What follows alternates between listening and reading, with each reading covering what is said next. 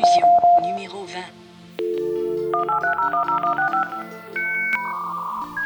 Vous ne serez pas surpris si je vous dis que la technologie prétend souvent pouvoir changer l'école et l'améliorer au point que plus rien ne serait pareil. Space Shuttle Discovery uh, still on its way to orbit after a uh, successful uh, ascent up through main engine cutoff. Pourtant, la technologie rencontre une grande résistance, plus que nulle part ailleurs, où elle est pourtant triomphale comme la médecine ou les affaires. Cette résistance est-elle réellement due à un combat d'arrière-garde ou au contraire à un sursaut de lucidité? Discovery Houston, 20 seconds to LOSTT. Quels seraient les avantages ou les inconvénients de l'entrée de la technologie dans le monde de l'éducation? Est-ce qu'il s'agit d'une résistance ou plutôt d'une mutation douloureuse qui soulève des questions fondamentales sur ce qu'est profondément l'acte d'enseigner? C'est la rentrée scolaire et comme l'an passé, c'est le temps de se mettre à jour sur les impacts de la technologie à l'école. L'an passé, j'avais rencontré Alexandre Gagné sur les impacts au quotidien de l'arrivée des tablettes en classe. Ce mois-ci, j'ai rencontré Sébastien Wart, qui est conseiller en technologie de l'information en milieu scolaire. Nous avons discuté de certains mythes technologiques en classe. Beaucoup de gens du milieu scolaire croient que les élèves sont très engagés quand ils utilisent la technologie. Cependant, sont-ils vraiment engagés dans la tâche ou sont-ils simplement excités par la nouveauté de l'outil? Sébastien et moi sommes passionnés de technologie, mais nous n'avons jamais cru ni l'un ni l'autre que la technologie pour la technologie mène quelque part. Voici différentes pistes de réflexion soulevées lors d'une rencontre que j'ai faite avec lui à son bureau au début du mois d'août. Je m'appelle Martin Lessard. Bienvenue dans la balado M2 sur les mutations numériques. In one second, the computer can perform more than one million arithmetical operations. And arithmetic is only one outlet for its many talents, performed with electrons moving at nearly the speed of light. A computer can do research, analysis, and business management, can make decisions, can play cards and chess, and even compose and play music, like this.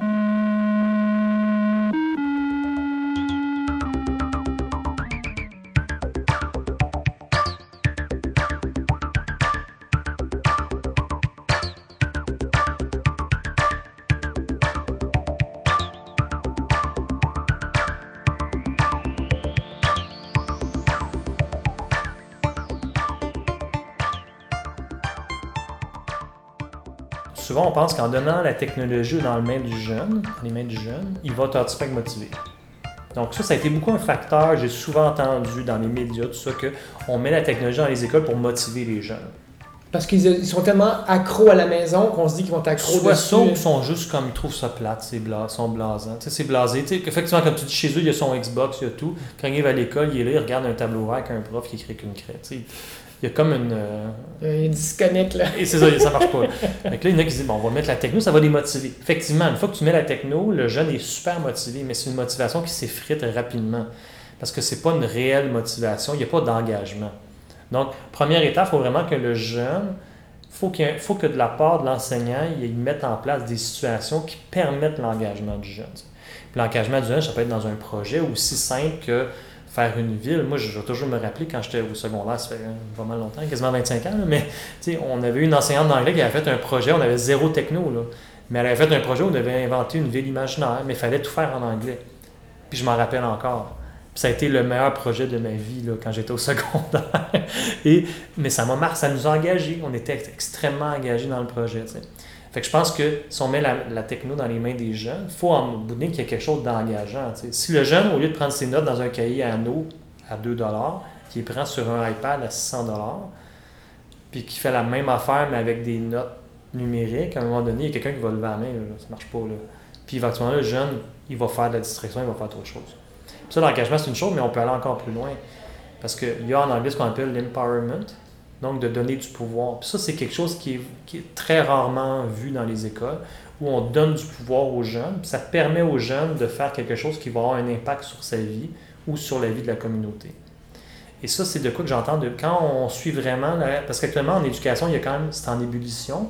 Si vous êtes sur Twitter, vous suivez un petit peu certains gens qui sont à la fine pointe et tout ça, vous allez voir que ça, c'est plus une question de techno, c'est une question de comment donner du pouvoir aux jeunes pour qu'ils utilisent la techno pour faire une différence dans la vie des autres ou dans la sienne.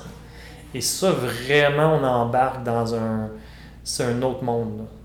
Parce qu'à ce moment-là, puis j'ai entendu, j'ai monté un dossier dans Infobo qui parle justement de ça. En, Nouvelle-Zélande, ils ont vraiment complètement changé la structure. Et c'est beaucoup la communauté qui travaille avec les écoles. Et le jeune, souvent, va faire des projets qui s'impliquent dans sa communauté directement. Ou même à Hawaii, l'enseignant que j'ai rencontré, c'était ça, lui, c'est que le jeune, son projet, c'est qu'il doit développer une application, mais qui doit lui servir à quelque chose dans sa vie, ou à la limite, dans la communauté. Donc, il y a l'exemple, il y en a un, s'il avait créé une application pour faire des réservations pour le restaurant. Fait que les gens de la ville qui aiment beaucoup ce resto-là peuvent télécharger l'application puis réserver en ligne. C'est pas pire, ça. C'est des jeunes secondaires qui ont développé l'application. Est-ce que ça veut dire que quand même, il y a certains domaines qui sont plus favorisés par rapport à l'engagement, parce que là, la, programmation permet ça. L'histoire, à mon avis, c'est peut-être un peu plus difficile, ou le français peut-être. C'est sûr que, ben, il y a toujours moyen d'engager les jeunes dans un, dans un contexte ou l'autre, mais effectivement, tu pourrais aller dans un projet en sciences, là, ça devient quasiment facile, parce que tu fais juste te revirer, tu regardes la ville, ah, ben là, dans ma ville, il y a une rivière qui est polluée, qu'est-ce qu'on pourrait faire avec ça? Mais effectivement, il y a peut-être des choses où c'est plus axé sur la connaissance, où là, ça porte moins. Mais c'est correct aussi. Faut, mm-hmm. faut pas. Moi, je crois qu'il n'y a pas un modèle unique. Parce que si tu essaies d'avoir un modèle unique qui uniformise toute l'école, toute de la même façon, ça ne marchera pas. au même titre que le modèle actuel, le modèle qu'on pourrait dire industriel de l'école, a marché pour certaines personnes. Puis ceux pour qui ça ne marchait pas, ben, ils lâchaient l'école. Ils allaient travailler sur des fermes, dans des usines, tout ça. Mais ceux pour qui ça a marché, ça a marché. Mais actuellement, on se rend compte qu'il y a beaucoup de jeunes pour qui ça ne marche pas. Puis ces jeunes-là, on veut, on veut qu'ils aillent plus loin. Donc peut-être que là, à ce moment-là, d'avoir la techno, ça permettrait un mix, d'avoir un hybride dans différents systèmes. C'est une façon que je vois les choses. Très, très intéressant. Je, en fait, je, vois toujours comme étant un tremplin. Le, techno est un tremplin parce qu'au fond, c'était un auteur qu'on pouvait difficilement rejoindre avant. Et l'engagement peut être plus extraordinaire avec la techno peu. C'est pas ça fait peu. Mais euh, sans techno, c'est juste plus difficile. Donc, euh, ben, donc au fond. Euh, c'est ça, comme il y, a un, modèle théorique qu'on utilise beaucoup là, qui s'appelle le modèle SAMR, donc S-A-M-R. Et S, c'est pour substitution, A pour augmentation, M pour modification, R pour redéfinition. C'est un modèle théorique qu'on peut, qui permet d'aider les enseignants ou même les gestionnaires à redéfinir la façon d'utiliser la technologie. Parce que la substitution, c'est que je fais en réalité ce que je faisais avant, mais avec la techno. Donc, je prends des notes d'un Canada, je prends des notes d'un iPad. Même chose. Modification, c'est que je modifie légèrement la tâche. Par exemple, je prends des notes sur un document collaboratif avec une autre personne dans la classe. Euh, quand on tombe ensuite dans le modification, c'est qu'il y a vraiment, on change d'univers, on change de paradigme, où là, je modifie la tâche suffisamment pour qu'elle commence à être difficilement réalisable sans la technologie. Et redéfinition, mais là, je pourrais à la limite travailler sur un projet collaboratif avec une école en France. Ce qui serait impossible avant. Ce qui serait impossible ou ben, tout à fait complexe. et là, je pourrais travailler en temps réel dans un document collaboratif, que ce soit sur Google ou euh, peu importe quelle plateforme. Et là, je vois l'autre écrire en même temps que j'écris. Puis on se parle en même temps sur Skype, ou sur Hangout. Donc à ce moment-là, ça, c'était complètement redéfini. Je pense que c'est par des... c'est ça qui aide un petit peu à fait que je pense que c'est possible d'amener un engagement, mais il faut redéfinir comment. Tu sais, tu vas pas engager un jeune en lui faisant faire une prise de notes sur un iPad. Parce que tout ce qu'il va faire, c'est qu'il va double-cliquer et il va ouvrir un jeu.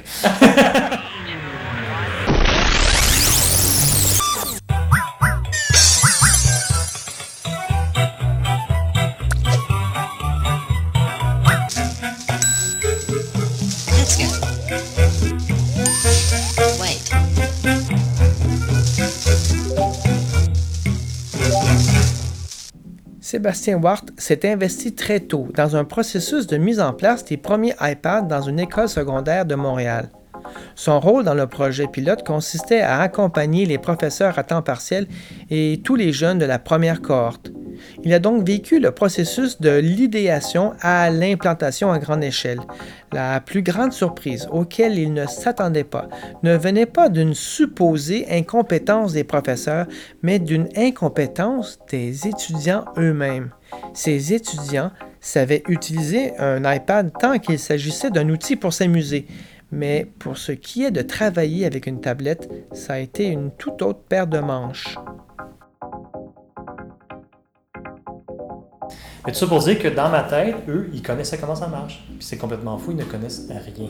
Ils sont capables d'aller sur un appareil, ils sont capables d'aller dans un App Store, ils sont capables de télécharger des jeux, ils sont capables de chatter, d'utiliser. Ils maîtrisent ce qui correspond à leurs besoins. Mais quand il vient temps d'utiliser l'outil comme un outil école, comme un outil de travail, là, c'est Comme moins, une moins ex- 10. Comme une extension de leur pensée ou de l'écriture Ouais. ou de la lecture. C'est Là, ça. tout d'un coup, euh, ils, deviennent- ils sont lourdeaux. Ils comprennent pas comment ça fonctionne, ils comprennent pas la mécanique de l'appareil. Ça, ça a été mon constat. Là. Je Oh, dis pas ouais. que ça, ça va évoluer. Là. Ah, c'est sûr, ça va évoluer. c'est parce ça. qu'à la maison, ils sont en train de découvrir comment ça Exactement, marche. Ouais. c'est ça. Puis ce que j'ai dû faire la première année, donc, pour faire un petit topo, mois de septembre arrive, les élèves reçoivent l'appareil, on leur donne, on part. Ça avait l'air d'aller bien. Tu sais, il y a eu des accrochages, mais ça, ça fait partie de, Mhm. de n'importe quoi. Puis rendu au mois de- d'octobre, j'ai des enseignants de premier cycle qui viennent me voir et me disent Écoute, le jeune, il comprend rien. Il comprend. Il sait pas comment l'appareil fonctionne. Fait que là, je vais en classe avec eux. Là, je fais une heure et quart où j'explique de A à Z la base de l'appareil. Donc, tu vas dans les réglages, voici chaque étape du réglage, comment ça fonctionne. Voici comment configurer ton exemple, tes iMessenger, ben, message maintenant. Mhm. La base de la base, c'est quoi la mémoire? Les jeunes, ce que j'ai vu, c'est que pour eux, l'appareil, c'est comme un, trou, c'est comme, un sac à Harry Potter. Tu mets des choses dedans, puis c'est infini. Les autres, ils pensaient que c'était ça. Donc, j'avais des élèves en mois d'octobre, novembre, qui avaient déjà 50 000 photos sur leur iPad. Et là, on ne parle pas nécessairement des plus jeunes, ça pouvait être des élèves sur la 4 et 5. Beaucoup des filles. Les gars étaient plus vidéo. Les filles, beaucoup, beaucoup, beaucoup de photos. Mais la vidéo prend beaucoup de place Ouais, ouais, ouais. aussi. Donc, euh, ça, ça a été. intéressant, ouais. donc, les- la, la mystique autour de l'informatique, euh, quelque, Ils quelque- comprennent pas. quelque chose peut être infini, effectivement. euh, C'est ça. Quand tu comprends l'informatique, tu sais que c'est pas infini. C'est ça. Puis je pense que Apple, sans vouloir critiquer du tout, a, a comme finalement un peu amené cette conception-là parce que l'appareil, c'est vraiment fait pour que tu, tu l'allumes, il y a un bouton, ça marche. Tu sais, c'est vraiment une optique pour que monsieur tout le monde puisse l'utiliser. Sans que tu aies une connaissance en informatique, sans que tu sois un geek finalement. Donc, euh, fait qu'il y a eu un gros, gros ajustement à faire à ce niveau-là, donc en ce qui concerne les élèves. Et par la suite, ça a été les parents. On s'est rendu compte que les parents euh, n'étaient pas outillés, euh, ils étaient, dé- ils étaient euh, laissés à eux-mêmes. Une réticence ou une méconnaissance? ou- une méconnaissance, une, un sentiment d'impuissance de beaucoup de parents Ok. qui qui, qui sont pas des gens qui sont technologiques, donc ils ne comprenaient pas l'appareil, ils comprennent. Ah, Ton élève, ton enfant, pardon, sort de sixième année où tu as son agenda, tu as ses cahiers, tu vérifies ses devoirs avec lui, tu as un plan de leçon de la semaine. Et là, tu au secondaire, tu t'attends qu'il y ait aussi un agenda, mais là, l'agenda était dans l'appareil. Et là, ça changeait tout.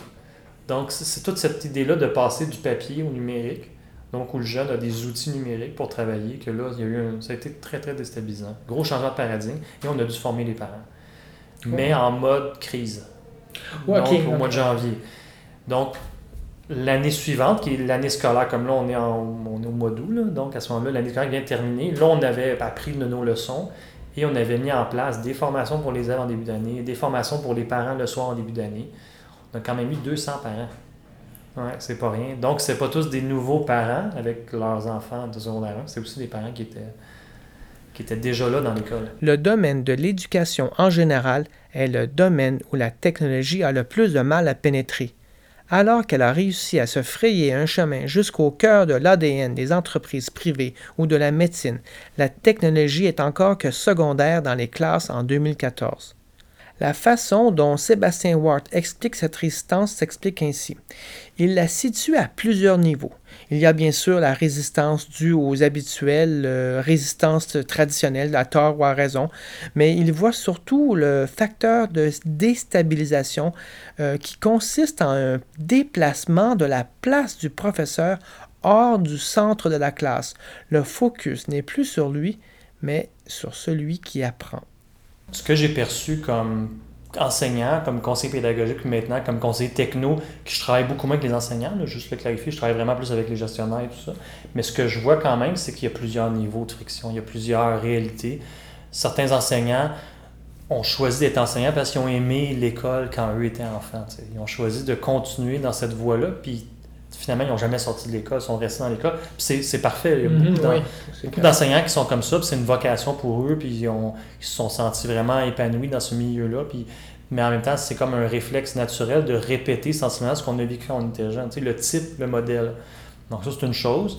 Euh, c'est pas tous les profs que c'est cette raison-là. Il y en a qui c'est tout simplement très technique. Il y en a qui ont, qui ont une peur. Moi, j'ai vu des gens qui avaient peur de toucher au iPad. Un des éléments que la technologie, ce que je vois beaucoup, met en place, c'est que le prof n'est plus le centre. Le modèle de l'enseignement traditionnel était l'enseignant était très centré sur la Tout était centré sur l'enseignant. Il était en avant, il expliquait, il faisait ses discours, il donnait sa théorie, tout ça. Puis l'élève devait travailler, puis après ça aller chez eux, continuer à travailler. Mais maintenant, on dirait que la technologie permet de décentraliser. On peut amener ça vers l'élève, c'est déstabilisant.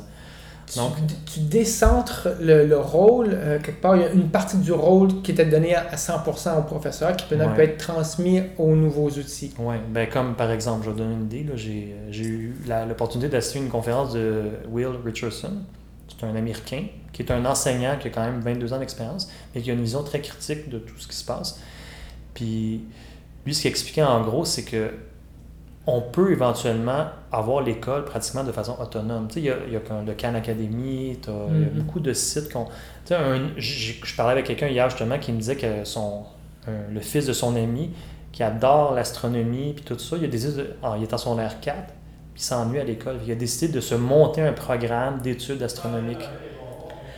Et là, sur ses temps libres, le soir, il étudie de l'astronomie, la cosmologie, la formation des étoiles parce qu'il n'est pas nourri assez. Donc, l'information est tellement rendue abondante que ça devient pratiquement facile pour un élève de dire je vais chercher l'information. Et ça, les profs commencent à en être conscients. Certains vont faire Waouh, c'est facile, tu fais des mathématiques, je t'aide en classe, tu as de la misère, voici une liste de vidéos euh, sur Allo Prof. Où là, quelqu'un va te faire des, exactement la même chose. Puis tu peux réécouter dix fois, ou certains profs vont carrément faire eux-mêmes des vidéos. Mais pour d'autres enseignants, c'est très, très déstabilisant. Parce que là, ils se disent, je perds comme un certain contrôle. Une forme de monopole, effectivement, de la connaissance ou de l'accès à la connaissance qui, qui, est perdu. Si on remonte à quand même pas si longtemps que ça, souvent l'école était, ben, je pense que tu en parles même dans ta conférence, l'école était vraiment l'endroit où la connaissance était. Donc l'enseignant, en tant que se retrouvait dans une position où ce que je suis la personne qui, qui te donne le savoir. Donc, l'apparition de, la techno, parce que c'est comme la manière que tu le poses, c'est presque même pas une question de choix ou pas. La techno existe. Donc, poursuivons dans cette voie-là. Mm-hmm. La techno existe. Donc, elle arrive en classe. Donc, tous ceux qui disent Ah ben non, je perds mon, monopole de, l'accès à la connaissance, euh, quelque part, il est déjà perdu, il, est déjà fautif. Donc, c'est quelque part, au fond, c'est même pas, on ne lui demande pas la permission, il est. C'est déjà fait. C'est déjà fait. C'est ça. Mais, mais, ça, c'est déstabilisant. Ben, j'ai des enseignants qui m'ont déjà dit je parle en classe et un élève lève la main et dit Monsieur, vous avez tort. Parce que je viens de trouver sur Internet que c'est pas exactement ça la réponse. Ça, c'est déstabilisant.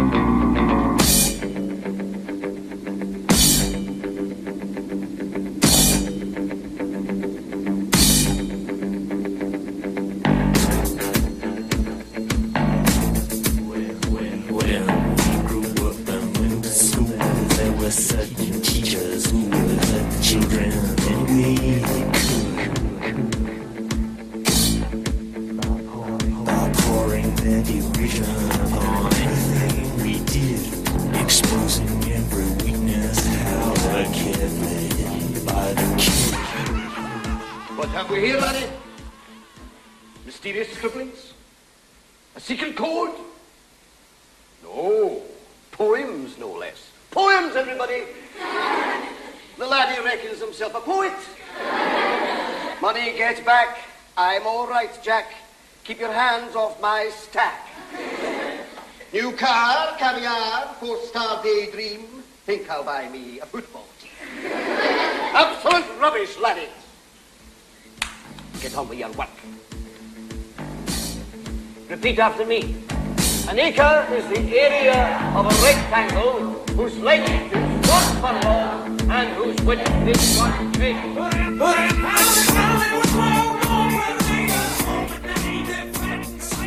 Il m'a semblé, en discutant avec Sébastien, que la question n'est plus d'être pour ou contre l'entrée de la technologie dans les classes, mais de se demander qu'est-ce qu'on fait avec les possibilités que la technologie permet de faire en classe. Le potentiel de transmettre des connaissances offertes par la technologie est virtuellement sans fin, et des sites comme Khan Academy le montrent bien pour certaines formes d'apprentissage. La question me semble plutôt être est-ce que la pédagogie telle qu'on la pratique depuis un siècle a quelque chose à voir avec le type d'éducation que la technologie autorise en classe? Il ne s'agirait donc pas d'une mise à jour de la pédagogie à première vue, mais d'un changement de régime du tout au tout.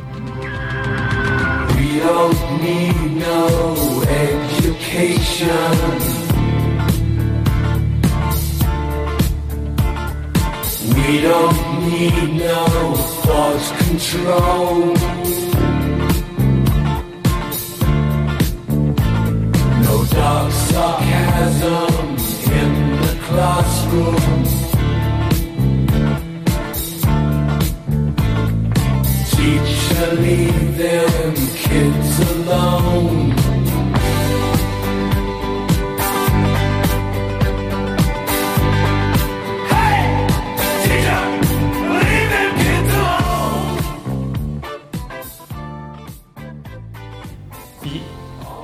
Tu disons, disons-le, là, c'est tellement plus facile d'enseigner des connaissances. Oui, parce que c'est 0 ou 1, tu l'as, tu l'as pas. Là, fais- tu l'as pas.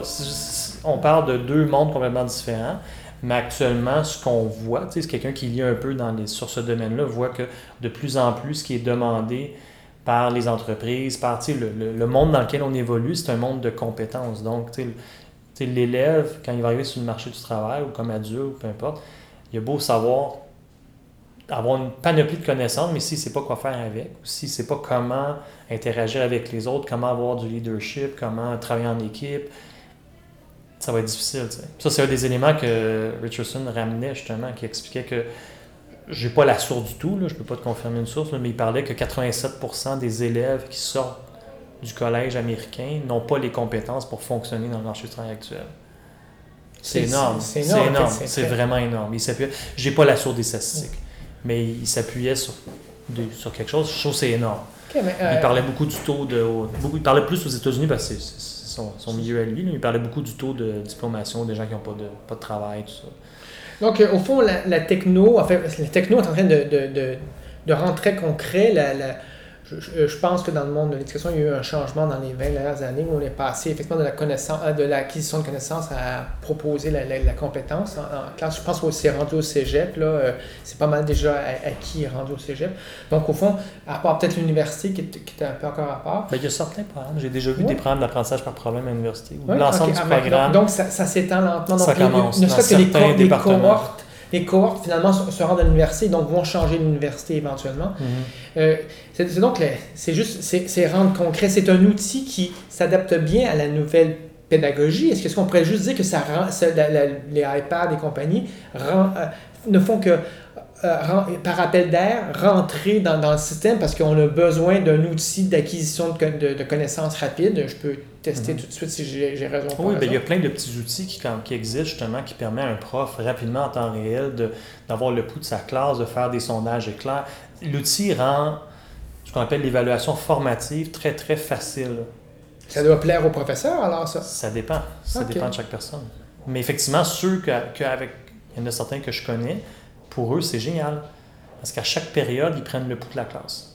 Mais y a-t-il des, y a-t-il des matières où ça marche, ça peut pas marcher quelque part ça, je veux dire euh, euh, l'enseignement de l'histoire par exemple, je, je, je- je- c'est-tu quelque chose qui, euh, à moins, que tu aies déjà des, des cas, mais il me semble que c'est de l'acquisition de connaissances. En fait, comme ça je l'ai appris, donc pour moi c'est juste des dates, des dates, des dates. Ben, c'est sûr que vraiment le programme d'histoire a changé. C'est moins axé sur les dates maintenant. là. Mais euh, en- je ne connais pas tous les détails, là, mais c'est beaucoup moins que c'est moins que c'est plus juste du par cœur de dates. Mais justement, j'ai des cas d'enseignants d'histoire qu'ils avaient vraiment changé complètement leur approche. Puis comment, euh, euh, avec la techno, ils ont fait entrer la techno, Ouais. la techno les Ouais. aide. Ben, puis en réalité, je vais donner un, un cas là, que j'ai en tête. C'était vraiment pas compliqué ce qu'elle faisait. C'est que on va prendre, on va commencer par la fin du cours. Fait qu'à la fin du cours, elle faisait un petit topo 5 minutes. Elle disait Vous allez en devoir. C'est un peu de la classe inversée hybride, mais c'est pas de la pure et dure classe inversée comme on entend des fois avec. euh, tu as des capsules vidéo, c'était pas ça. Elle, elle disait En devoir, vous allez lire l'exemple, les pages euh, 12 à 15. Ça va parler un peu de tel, tel, tel sujet. Puis elle abordait le sujet pendant peut-être 5-10 minutes. Donc, elle faisait un survol. Les gens en devoir devaient lire. Tout de suite au cours suivant, au moment d'entrer en classe, il devait s'installer et là, elle faisait une petite évaluation qui était formative, mais elle faisait quand même compter. Donc, elle n'avait pas un pointage, c'était tu, tu l'as fait, tu l'as pas fait. Et là, ça lui donnait le pouls à poser des questions précises sur la lecture qu'il devait avoir fait. Et là, ça lui donnait le pouls. Et après ça, elle voyait en temps réel, donc en instantané, une fois que l'élève a complété, elle voit les noms, exactement les notes. Ça s'auto-corrige. Ok, oui, c'est vrai. Oui, c'est là que ça devient intéressant. Et là, à ce moment-là, elle avait. Elle dit, OK, là, maintenant, on va travailler sur tel élément. Elle les envoyait, elle les mettait au travail en classe. Donc, elle pouvait circuler, aller voir, travailler avec des îlots, travailler avec des équipes et tout. Puis aussi, en même temps, les statistiques qu'elle avait, ben, elle pouvait dire, oh, tel élève, ça fait 3-4 cours que je vois qu'il est à côté. Là. Fait qu'elle allait s'asseoir juste avec lui et là, elle faisait du 1 pour 1. Ok. Ça, ça devient intéressant parce que ce que ça met, c'est que ça permet l'individualisation. Il y en a qui pensent que la techno va robotiser l'enseignement, puis ça, c'est une erreur. La techno ne va pas robotiser. Tu sais, que ce soit un enseignant informatique, là, c'est pas ça. La techno permet de te cloner. Parce qu'il y a quand même des enseignants. Là, l'exemple que je te donnais, la femme ne faisait pas de capsule vidéo. Mais il y a des enseignants qui en font, ils les mettent dans une banque disponible, exemple sur YouTube. Et ça permettait aux jeunes de retourner écouter les leçons. Mais ça, c'est pas, pas la, vidéo qui devient l'enseignant. C'est juste que l'enseignant a cloné sa compétence à délivrer un savoir. Et pendant le cours, ben là, il allait travailler avec les élèves. Donc, cet enseignant-là était capable d'aller cibler les élèves au lieu d'attendre à l'examen. Parce que souvent, c'est ça, c'est que l'élève est dans la classe, c'est facile de passer les mailles du système. Tu peux être assis, tu avoir l'air de tout va bien, tu arrives à l'examen et tu as 40% Donc, il y aurait une forme de promesse de, de rattraper tout le monde, c'est euh, quelque Je part. pense pas que ça va aussi loin que ça. là. Ok. Mais ça implique de mettre en place des structures. Je sais qu'il y a 3-4 modèles à date là, qui sont en train de se mettre en place pour l'individualisation. Il y en a que c'est carrément des systèmes autonomes. Un peu le Khan Academy, c'est ça. là. Je peux rentrer dedans. Il faut dire qu'ils ont énormément de budget. Il y a quand même la fondation Bill Gates en arrière. Ça aide beaucoup. Ça aide beaucoup. Mais disons qu'ils ont un système, dans le sens que l'enseignant pourrait me dire on va faire des mathématiques, il me fait faire les vidéos, j'ai des exercices associés aux vidéos. Et quand le système, l'algorithme en arrière voit que là, je pédale un petit peu dans le choucroute, là, que j'ai de la misère, mais là, il va me pousser d'autres exercices ou il va me pousser d'autres informations. Et l'enseignant, lui, avec son tableau de bord, il peut aller voir l'élève comment il a évolué. Il s'agit donc d'une forme d'automatisation de certaines tâches du professeur pour lui permettre de faire mieux ce qu'il fait de mieux, c'est-à-dire faire apprendre, faciliter l'acquisition des connaissances ou de compétences. Sébastien dit que la technologie brise les murs de la classe, la décentralisation de la position du prof ressente la classe autour de l'élève qui, au fond, peut se retrouver partout, y compris hors de la classe. Tu sais, je dirais, les enseignants pour qui j'ai vu que ça marche vraiment bien la techno, c'est qu'ils commencent justement, ils ont, ils ont comme abandonné le fait qu'ils étaient tout le temps en avant. Ils ont vraiment mis en place, ils ont décentralisé, comme on dit, là, exemple. Ils ont- ou un autre cas que j'ai euh, qui me vient en tête, c'est un enseignant qui, lui, exemple, il amenait un problème en mathématiques. Il disait, là, on va faire, exemple, euh, des soustractions négatives, donc des chiffres négatifs. Mais il leur disait pas comment faire. Fait que là, il disait aux jeunes, vous allez avoir 15 minutes, voici un problème, vous devez faire une vidéo. Petite application simple, Show Me ou Explain Everything, quelque chose comme ça. Là, il disait, tu dois faire une vidéo en équipe, vous devez résoudre le problème, faire une vidéo. Après ça, on va présenter vos vidéos devant la classe et on va en discuter. Et là, il envoyait les jeunes, les jeunes pouvaient aller dans le corridor. Ça, c'est un autre élément que la technologie permet, c'est que ça brise les murs de la classe. Je peux dire un jeune, va dans le corridor travailler. Ouais, on- il, peut, il peut travailler n'importe où. Je veux dire, on travaille dans, les cafés quand on Exactement. C'est drôle parce que j'ai je, je fais une petite parenthèse, j'ai j'ai assisté à une conférence d'un enseignant vraiment intéressant. Ben, c'est un enseignant d'informatique dans- à sais. Puis lui, ses élèves, il est allé sur le campus, puis il a demandé à ses élèves c'est où l'endroit où vous êtes le plus créatif? Il n'y en a aucun qui c'était la classe. Beaucoup des cafés, beaucoup leur chambre. Puis eux, comme ils étaient dans, des cours d'informatique, puis lui avait vraiment mis un concept pratiquement start-up. Les jeunes pouvaient travailler un peu de où ils voulaient. En tout cas, fin de la parenthèse. Et ce prof-là ramener les élèves, et là, il leur disait OK, qui est volontaire On va présenter votre vidéo, projeter la vidéo à l'écran. La technologie est plus, est plus comme il y a 10 ans. Là, maintenant, c'est facile. Dans le contexte du iPad, c'est encore plus simple. J'ai un Apple TV, il fait une demande de connexion, le code appareil se connecte, le jeune est et projette. donc, c'est très facile. Le jeune projette, il écoute la vidéo. Là, il la fait écouter au complet. Ça, il dit au jeune OK, pa- pause. Vous en pensez quoi que là, il amène les jeunes à discuter. Fait fait faire 3-4 vidéos comme ça où les jeunes présentent. Jusqu'à la fin, il, finit par allumer sur comment ça marche, la mécanique du problème. Et là, cet enseignant-là, je trouvais ça drôle parce que dans un autre contexte, il se faisait dire Ouais, mais tu trouves pas que tu perds du temps avec ça tu sais? Mais il disait pas du tout parce dit Je vois que dans mes résultats d'examen, mes notes sont supérieures. Parce que l'intégration de la matière s'est faite de façon beaucoup plus profonde.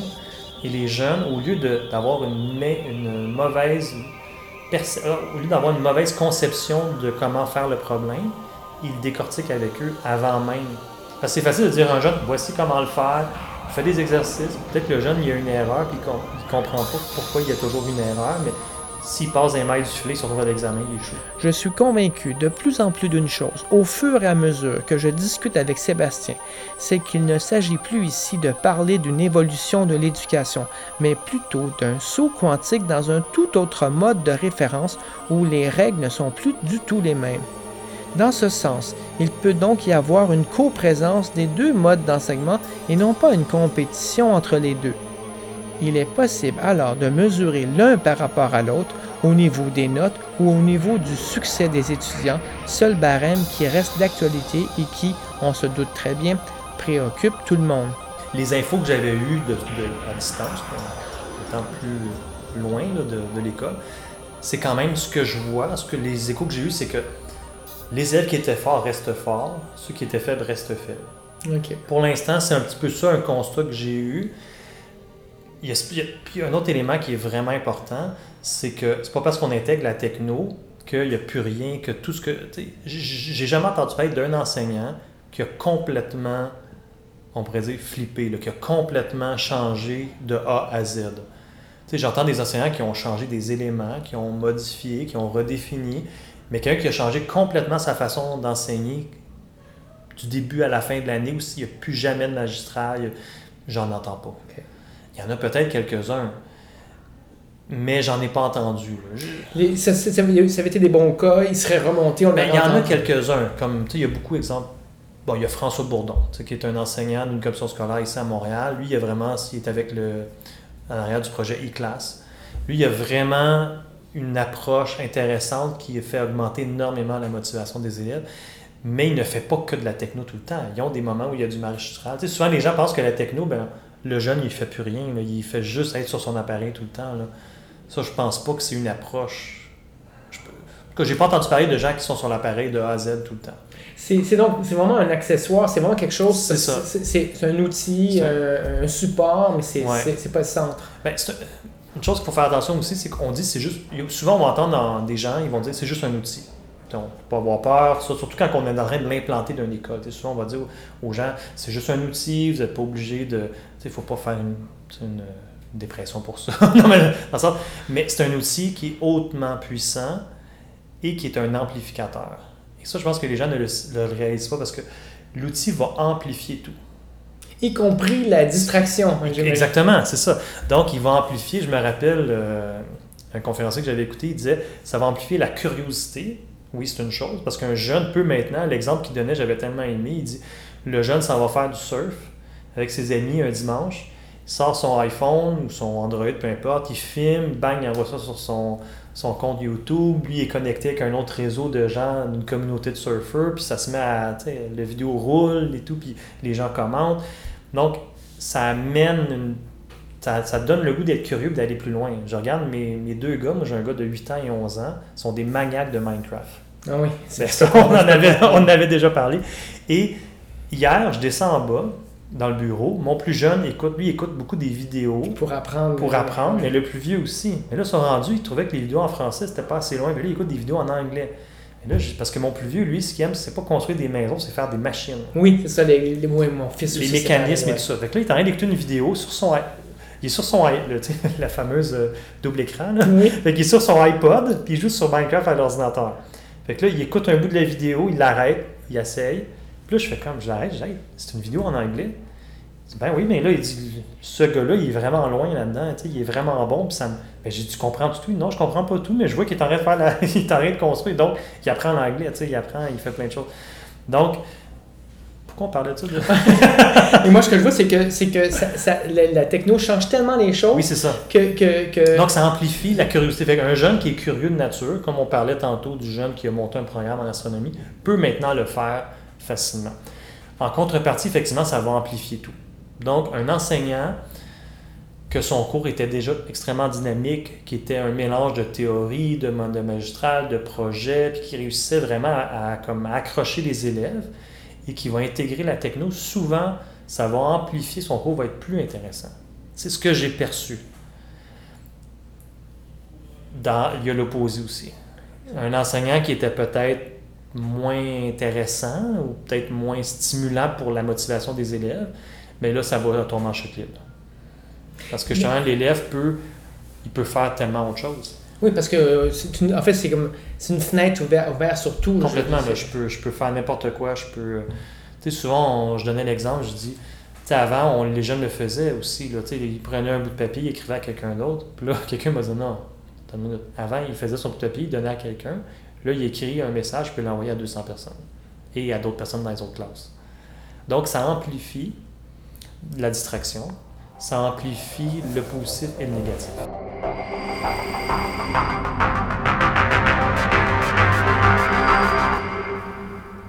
Il est donc très clair que la technologie est un amplificateur.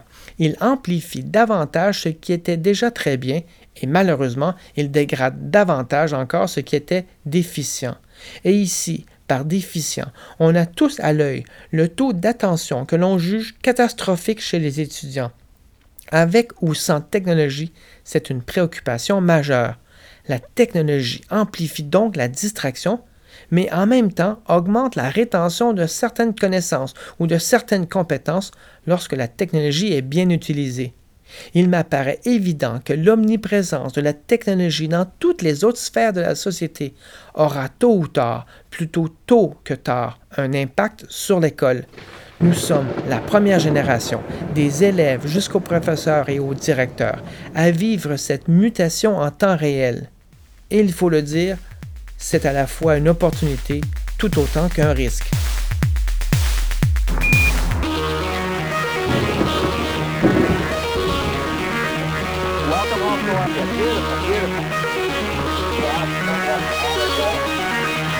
Třetí sovětská družice měla už složitou fyzikální laboratoř.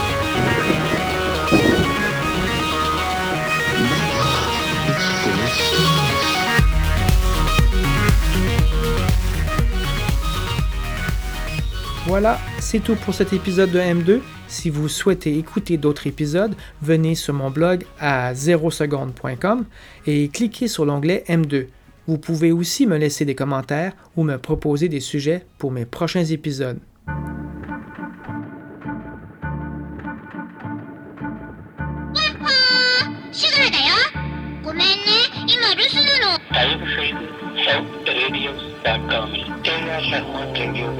Qu'avons-nous appris en effet? Considérer le monde de la perception Nous avons appris que dans ce monde, il est impossible de séparer les choses et leur manière d'apparaître.